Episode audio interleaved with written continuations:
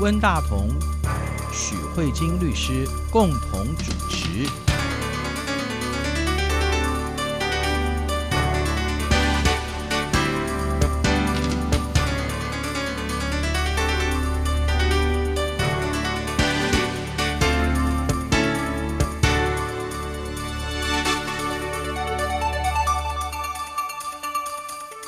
听众好，这里是中央广播电台两岸法律信箱，我是文大同。听众朋友大家好，我是许慧金许律师。许律师，三月八号是国际妇女节嘛？哈、嗯，不过现在这个妇女节的这个气氛，在台湾来看，好像并没有很热烈哦。这个至少我们在社交媒体上看到，好像很少人在过妇女节的这感觉上。可是妇女节是国定假日哎、欸。对。然后。我不晓得什么叫重视跟不重视，可是我觉得商人很重视。嗯，现在商人想出了在台湾关于妇女节这件事情，他不是只有把它变成是一天的节日，嗯，还是当做一个月的节日，哦，整个三月都是女王节。哦，是，对，好吧，女王节快乐。就是我自己觉得，不管这是商人的操弄也好，还是怎么样，可是至少。女王节这件事情听起来就是，就是女生的自信被高度的展现。嗯、对，我觉得这某种程度上是。性别意识平等或性别意识抬头的一个，对我来说，我是还蛮乐观看待的。对对对。尤其是从去年开始，有很多那个 Me Too 运动，还有台湾像去年也是有同婚的这个视线跟法案通过，嗯、所以我觉得性别的讨论，还有性别平等、性别平权，至少我觉得在台湾渐渐就是变成一个主流。对，尤其你看我们的总统是女性，而且她还连任了，而且我们在我们的很多不管是政府机关还是很多的地方，我觉得妇女出头天的这个大家好像还蛮接受的，不会觉得说很很惊讶或者会排斥，至少在甚至我觉得连政治正确的必要好像都没有了，我感觉哈，至少不晓得我会不会太沙文。我觉得啦，平权这个东西就是。就是人权永远都是好，还可以再更好，嗯、没有满满百分之百的好。我觉得应该是这样说。嗯、就是温大哥，如果你觉得现在性别很平等，这至少就是是一个好的迹象，嗯，因为至少比以前好。但是如果详细要更好，可能就不一定。比如说，哦、当然，比如说像我觉得，像最近有政党。人事就是传出不伦恋啊，对对，然后结果某一个政党的这个发言人就会说，我们家助理就长得漂漂亮亮的啊，然后怎么知道保姆那么尽责啊？其实我觉得这就是一个非常性别不平等的言论，这种话不好。而且他提到说，以后也许我们就是男导师配男候选人，女导师配女候选人等等的。其实我觉得这就是一个性别。平权还要再努力的地方，嗯、因为其实我觉得我我相信他讲这句话的时候是完全没有任何恶意的。嗯，嗯对，对他可能他的惯性思维使然。对，对，对，对，所以我只能说，对，也就是说，那个社会上男尊女卑，或是说女性的权利比较受到贬义的那个文化的影响哈、嗯，长久以来的文化影响，还事实上还是存在的。对，对，所以妇女的权益哈，或者说我们要过妇女节，或者说甚至要过女王节。提醒大家，妇女的权益还是有它的必要的、嗯、啊！对对，所以呃，徐律师，您今天要跟我们提供的题材也是跟妇女的权益有关的，对不对？对啊，而且我想跟听众朋友分享说，大家现在都知道性别平等，然后有很重要的权利，嗯、可是其实讲到权利，常常是会冲突的。嗯，那我想说，在这个三月的女王节来跟大家分享。一些就是我觉得还算是很值得讨论的议题。嗯，那首先第一个呢是关于就是堕胎的呃争论。那这里面有几个可以跟听众朋友分享的讯息。首先，像台湾，即便我们自己觉得自己性别很平等，但是其实宗教的势力还是蛮大的。对，尤其是跟堕胎这个部分啊，其实你会发现，任何一个地方还有高度争议的部分，可能都跟宗教。脱离不了关系。嗯嗯嗯、台湾的部分就是有一个提案人彭先生，他提供了觉得说，如果要人工流产的话，台湾现在的制度是二十四周，嗯，而是应该要缩短成八周。也就是说，在胎儿没那么成型之前，就应该要禁止人工流产。嗯嗯像我的话，因为我可能是女生嘛，看到这议题的时候，第一眼就只觉得很讨厌，嗯，想说哦，怎么还有人在谈这个问题？你可能第一眼就觉得说这个是一个来无理取闹，不，它其实是一个非常重要的社会议题。啊、事实上，从我的经验，我们以前年轻的时候，妇女的堕胎是是有罪的。以前常常，尤其是医生，就是有时候妇女需要堕胎的时候，她去找医生，医生都不敢堕胎，因为她会被处罚，而且会被抓去关。那所以呢，一般的妇女她需要堕胎的时候，事实上都要找密医，所以造成没有执照的医生他才帮你做，事实上造成了很大的危险。事实上，很多妇女会因为堕胎找没有合格的医师做，反而造成了他们生命的牺牲。对，那时候至少我年轻的时候所看到说，事实上有很多妇女，她是即使在被认为不合法的状态之下，她还是必须要堕胎啊，有那个需求这样子。嗯可是后来我不记得是什么时候了。我们有所谓的优生保健法，后来修法了之后，好像那时候有一个说法叫做堕胎合法化。可是我刚才听许律师说，原来我们的现在的刑法里面还是有堕胎罪。啊，只是说他透过优生保健法当做一个但书，就是某种状况之下是允许他堕胎。应该是这样说。既然温大哥都提到这里，嗯，我觉得我们可以来做一下，就是整个亚洲国家对于就是怀孕妇女能不能做人工流产的一个法律的一个回顾，因为有很多不同的考量。嗯，那我们先介绍台湾好了，台湾其实。原则上是禁止堕胎的，嗯，对，所以我们换一个角度，或是更法律的说法是，台湾的刑法里面，也就是这个会涉及到刑事犯罪的，嗯、台湾是有一个专章是在专门讲堕胎罪的。嗯、那它堕胎罪没有什么特别的规定，它就是告诉你说，如果你是怀孕妇女的话，嗯、那你做了一个堕胎的活动，那你是有罪的。那这个罪呢，呃，刑度不会太高，六个月以下。嗯，那在台湾的法律上，只要是刑度是六个月以下的，这个某种程度它背后的意义就是说，你可以不用坐牢，如果有机会的话，嗯、你是可以一颗罚金的。嗯、那相对之下，因为你要堕胎有两种方式，嗯、一种是你自己吃堕胎药，嗯，然后另外一种是你找人堕胎。嗯、所以呢，另外一个就是，如果你是找人堕胎的话，那这个帮助堕胎的对帮就是实行堕胎的人，嗯、他也会有罪。那通常实行堕胎的人可能就是医生之类的。嗯、那这个医生的堕胎的话，他就是两年以下有期徒刑，嗯、比较重一点，就很重，因为两年以下。他如果是多一点点，就可能没有办法一颗罚金嘛。对。但是医生可能不是不是两年以下，为什么？嗯、因为医生是开业在职业有收费的。嗯。对，所以呢，医生可能更辛苦。为什么呢？因为他说法律上还有规定，如果你是一个意图盈利而帮人家堕胎的话，嗯，那这个罪就非常的重，因为他是六个月以上五年以下的有期徒刑。嗯、这句话代表什么呢？嗯，它是个比较重的罪。这个罪，只要你涉犯这个罪，是一定不可能用钱了事的，哦、一定要抓去关。所以他的罪其实蛮重的。嗯、所以就像温大哥讲的，就是说，在台湾，妇女堕胎是有罪的。然后呢，帮助你堕胎的人也是有罪的。嗯、那只是说，妇女的状况，因为考量到妇女她可能有很多种种的原因，所以妇女自己本身堕胎的话，或人工流产的话，她、嗯、的罪行是比较低的。但是你帮助别人的人，那个就没话说。嗯，从法律的角度上，是你伤害了某一个正在成型的生命，对、嗯，所以你没有什么借口，你就是一个有犯罪的人，这样子。嗯、好，那这是台湾，所以台湾到现在这一整个章节的法律都还是存在的，嗯、所以没有什么堕胎合法化。嗯、但是这里面就会涉及到很多的争议，就是有些女生会说。我们今天比较的是两个权利，嗯、你一个生命都还在成型，嗯、哼跟我已经是一个完整的人，然后我自己的身体，难道我不能决定我自己的身体应该要怎么样被照顾，怎么样被运用，怎么样管理？嗯、你说胎儿，胎儿根本还不是人呢、欸，嗯、你为什么把一个完全不是人，嗯、顶多只能说有有生命的有机体的利益？嗯放超过我现在实际正在生活的人的利益之上，他觉得说这是不公平的。如果我们今天讲的是说我们两个人的权利冲突，比如说你的言论自由跟他的隐私权，嗯，是两个人的权利冲突来比较说，哦，谁优谁劣，哦，maybe 我还可以理解。但是你今天拿一个什么都还不是的人。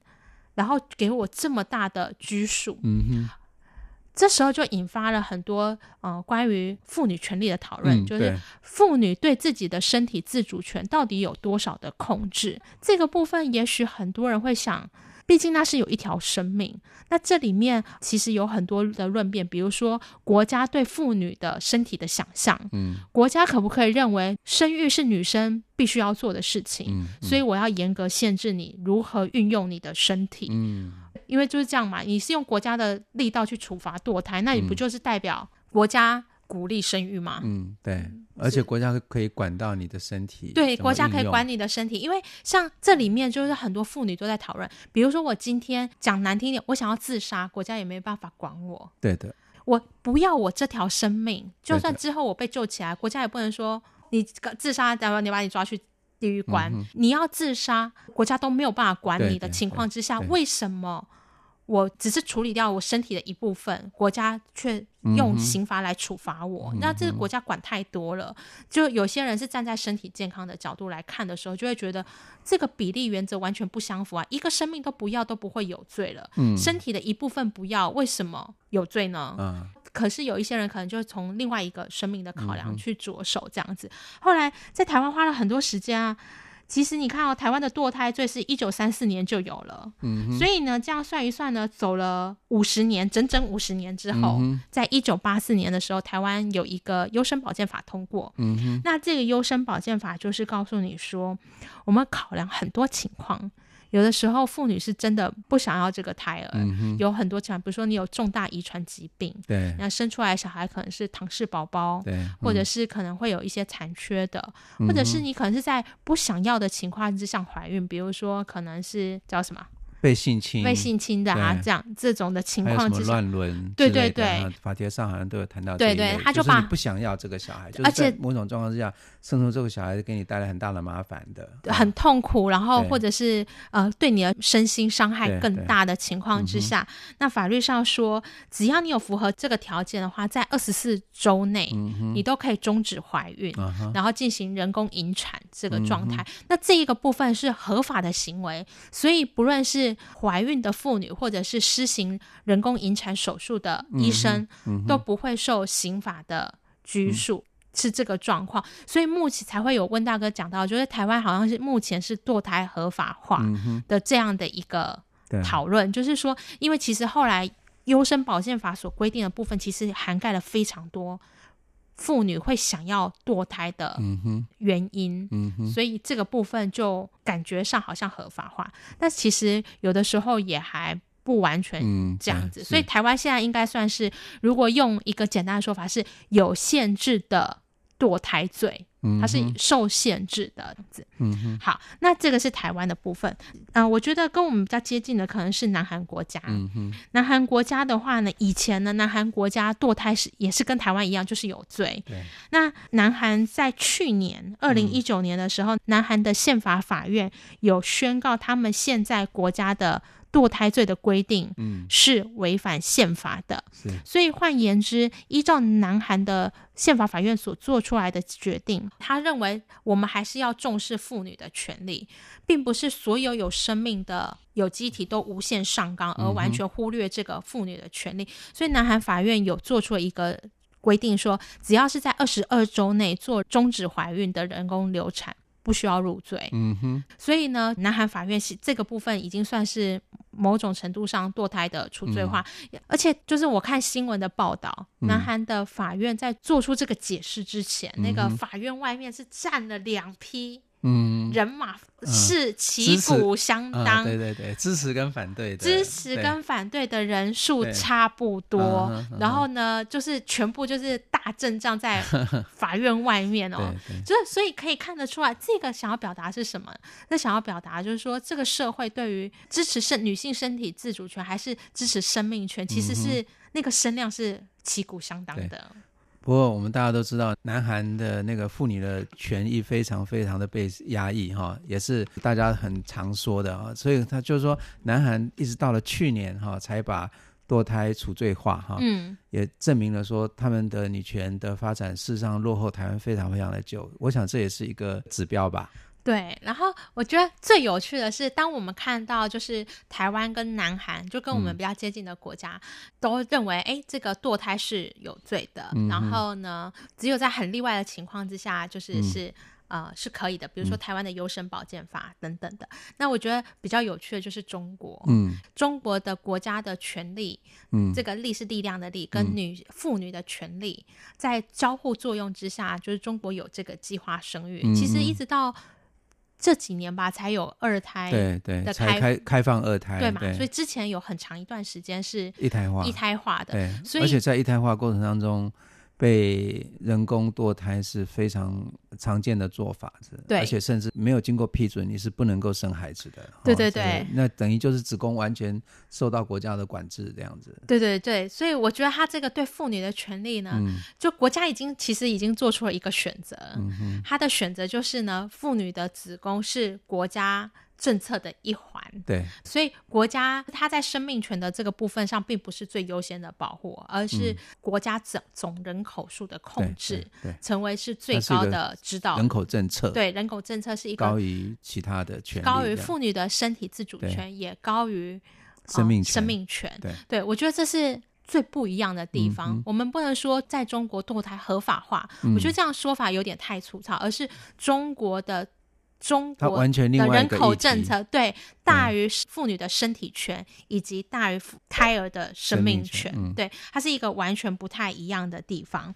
但是也有一个蛮有趣的理由，就是说在这个情况之下，后来现在也有二胎政策了嘛。嗯那现在新闻也有出现，就是中国有部分的省份也开始认为，如果妇女要堕胎的话，应该要有足够的医学理由，否则可能也会受到一些处罚。嗯、所以我觉得还是蛮值得去关注这个议题的。嗯、好，那我觉得在第一个阶段，我们就是讨论，就是呃，在一个妇女节的过程中，我们就看了一下，就是。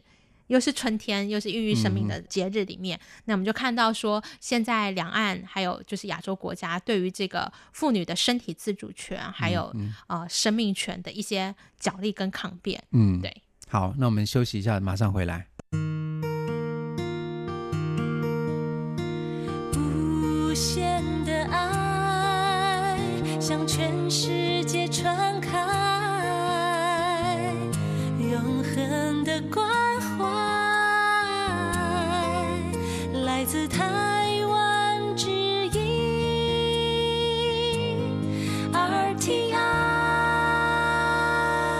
这里是中央广播电台两岸法律信箱，我是文大同。听众朋友，大家好，我是许慧金许律师。许律师今天要跟我们谈在法律方面的妇女的权益跟其他权利的一些取舍哈。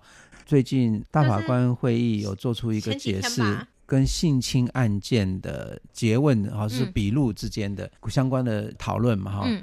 我的了解是不是说，在过去的法律的规定，由于为了要保障受到性侵害的妇女的身心状态，法律的规定是说，性侵案件的话，妇女不需要在法庭上跟被害者做诘问。是那可是这样的一个法律的规定，最近有做一些新的改变，对不对？新的阐释，嗯、我觉得新的阐释对就是说，在性侵害的这个状况之下，嗯、总是有一个刑事案件在细数嘛。嗯、那这时候，为了避免妇女受到二次的伤害，嗯，所以法律上是有规定说，其实妇女是可以不用在法庭上。重新的去陈述你的经历，嗯、为什么我们说法庭上不用重新的去陈述？为什么？因为当有一个刑事案件发生，嗯、比如说我今天遭受到性侵害，嗯、那你第一时间不可能直接去敲法院的门，你第一时间只能去向警察去提起你的告诉，嗯、就你可能就要提起说啊，我今天受到这个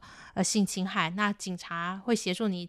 采证啊，搜集证据，然后找到嫌疑犯，嗯、然后检察官可能要进行起诉调查，嗯、等等。所以其实你可能在第一时间就要把你的亲身经历跟警察人员说。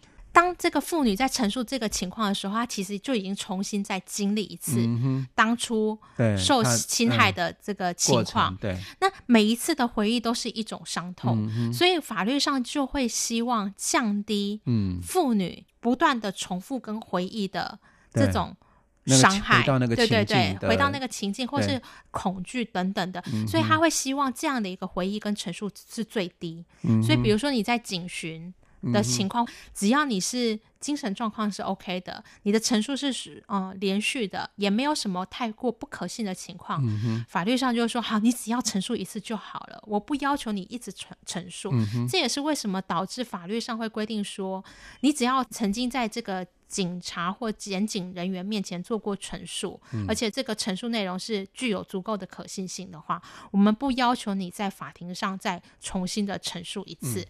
这一个部分就是保护妇女的身心的健康权是这样子，但是这里面会跟另外一个人的权利有很大的冲突，嗯、就是被指控。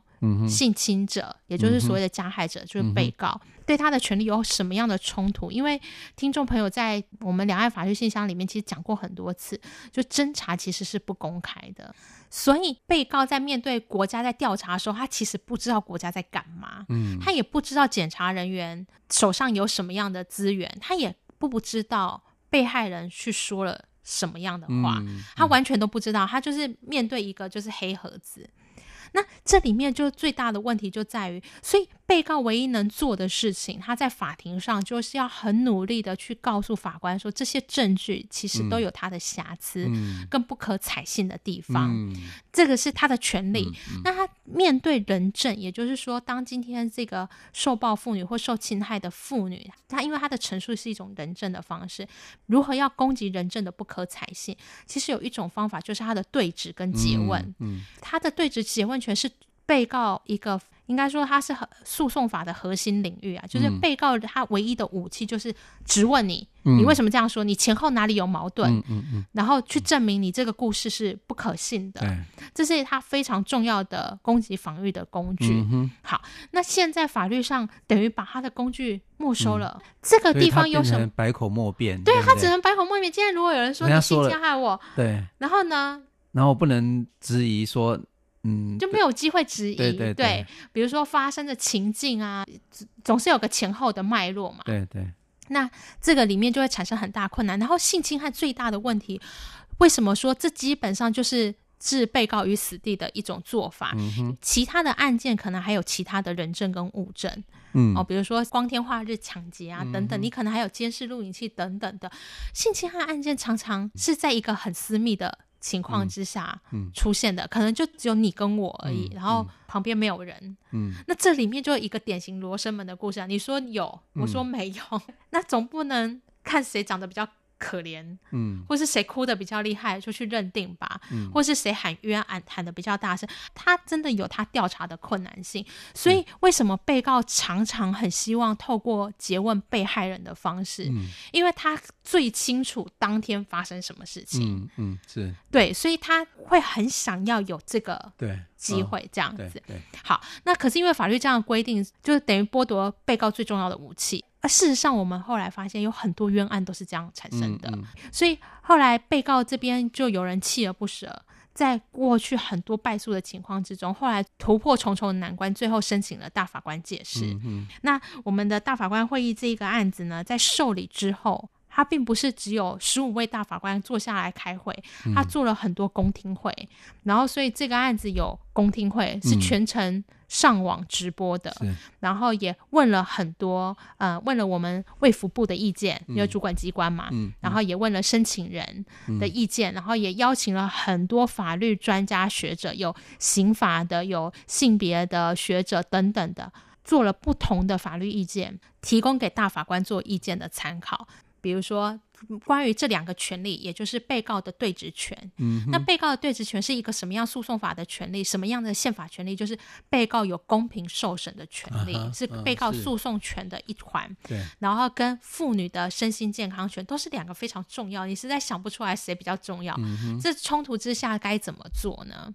很多刑事法学者就会希望他法律是违宪的，因为让被告的对质权更能彰显嘛。嗯、对，对，对，对，对，因为这是一个很重要的权利。后来大法官，我想他们应该是做了一个非常艰难的、艰难的决定。最后他们还是做出现行的法律是合宪的，但是他们有检讨过去这些冤案是怎么形成的。嗯、他们发现一个最重要的原因就是。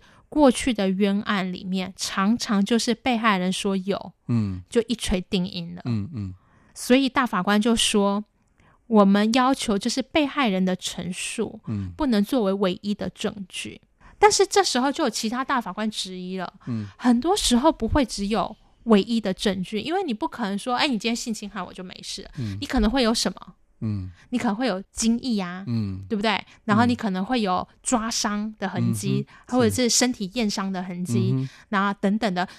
所以这时候你就可能是一个妇女的陈述，加上你的物证，嗯、比如说有精液的留存，嗯、或者是你的呃阴道有受伤、外力进入的擦伤或是破裂的痕迹，这样子加起来，你想看有精液、有阴道有外力进入的受伤的痕迹，嗯、这只能证明什么？这只能证明前面有性，但没有办法证明侵害。对。